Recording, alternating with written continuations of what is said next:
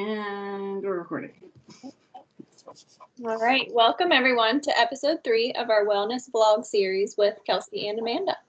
I cannot believe this is already three episodes. I feel like it was just, you know, we were just talking about, well, hey, we should do this. And here we are. It's awesome. No. So proud of us. Okay. So if you guys haven't had a chance to check out episodes one and two, make sure you go back and check those out because we introduce ourselves in episode one and give you a little bit of background about why we do what we do. And then episode two will connect to this one. Episode two is all about um, our brain being an organ and how mental health is health because of that reason, the mind body connection, all that good stuff. Stuff. Stuff. as well as um, a little dip into the world of diagnosing mental health, but not too Yeah. extensive.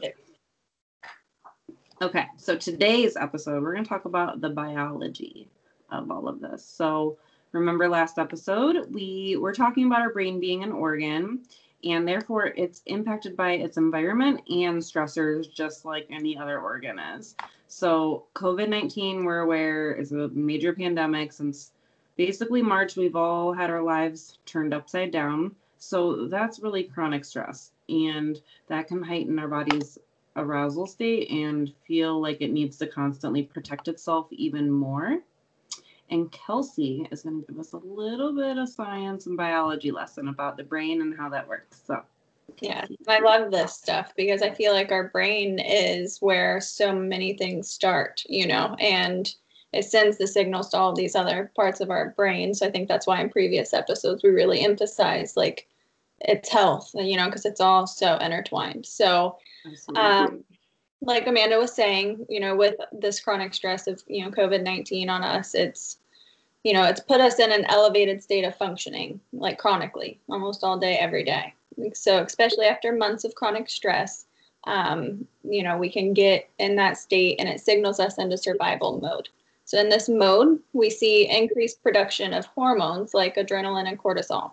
So, these are our body's main stress hormones it so the cortisol is what you know triggers our the start of our um, fight or flight reaction. And then the adrenaline gives us that physical energy and that rush that tells us like hey i need i need to do something. And you almost kind of feel invincible or you know you have to it's telling you and giving you that you know survival drive in that moment.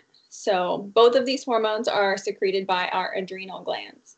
This reaction is meant to be a normal situational body response, but when the trigger or stressor doesn't go away quickly, you know, like a survival moment, this, you know, our bodies continue to stay in this stuck, like stay stuck in this state of almost constant arousal. And it, and those hormones can have like detrimental effects on our health over, you know, an extended amount of time.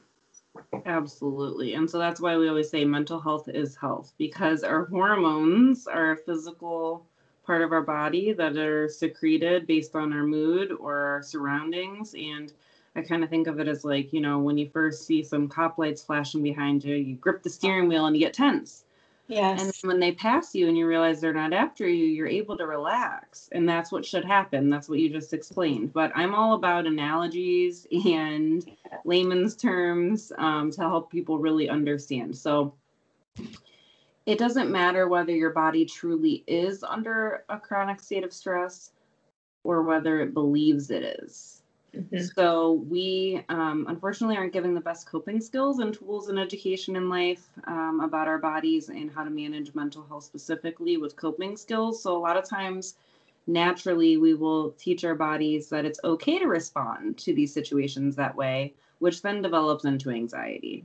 And then people are like, oh my gosh, I can't stop worrying, or I feel like this is just a normal state for me because it's all they've ever known. But that's actually abnormal and it can be reversed. So I kind of like to think about it like I said, the car, um, or if you know, if you're having an untrained dog, right? If you've ever adopted a dog from a rescue and they bark at everything, they will not stop barking at the lady walking down the street with her baby stroller or, you know, leaves blowing, whatever it is. That's basically your survival instinct, your fight, flight, freeze that has kind of been hyper aroused, triggered over and over and over again. And no one's interrupted and said, no, we're going to do something different.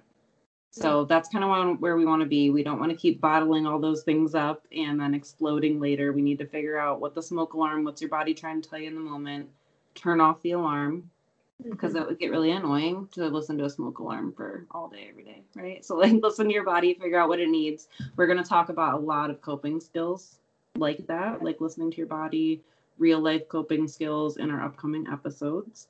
And I think we'll cover too, like some things like you know our warning signs or think like what are we you know what do we need to be aware of you know like fatigue irritability that kind of stuff Absolutely. Yeah. So, next episode, we were talking about triggers. So, mm-hmm. even aside from COVID 19, we all have daily stressors and triggers. If we have trauma in our past, we definitely get triggered by things. So, stay tuned. We're so excited. Stay tuned for episode four next week. yes all right. Good night. No. Yeah. Well, goodbye. Whatever whatever time you're listening. See you later. Bye. Bye.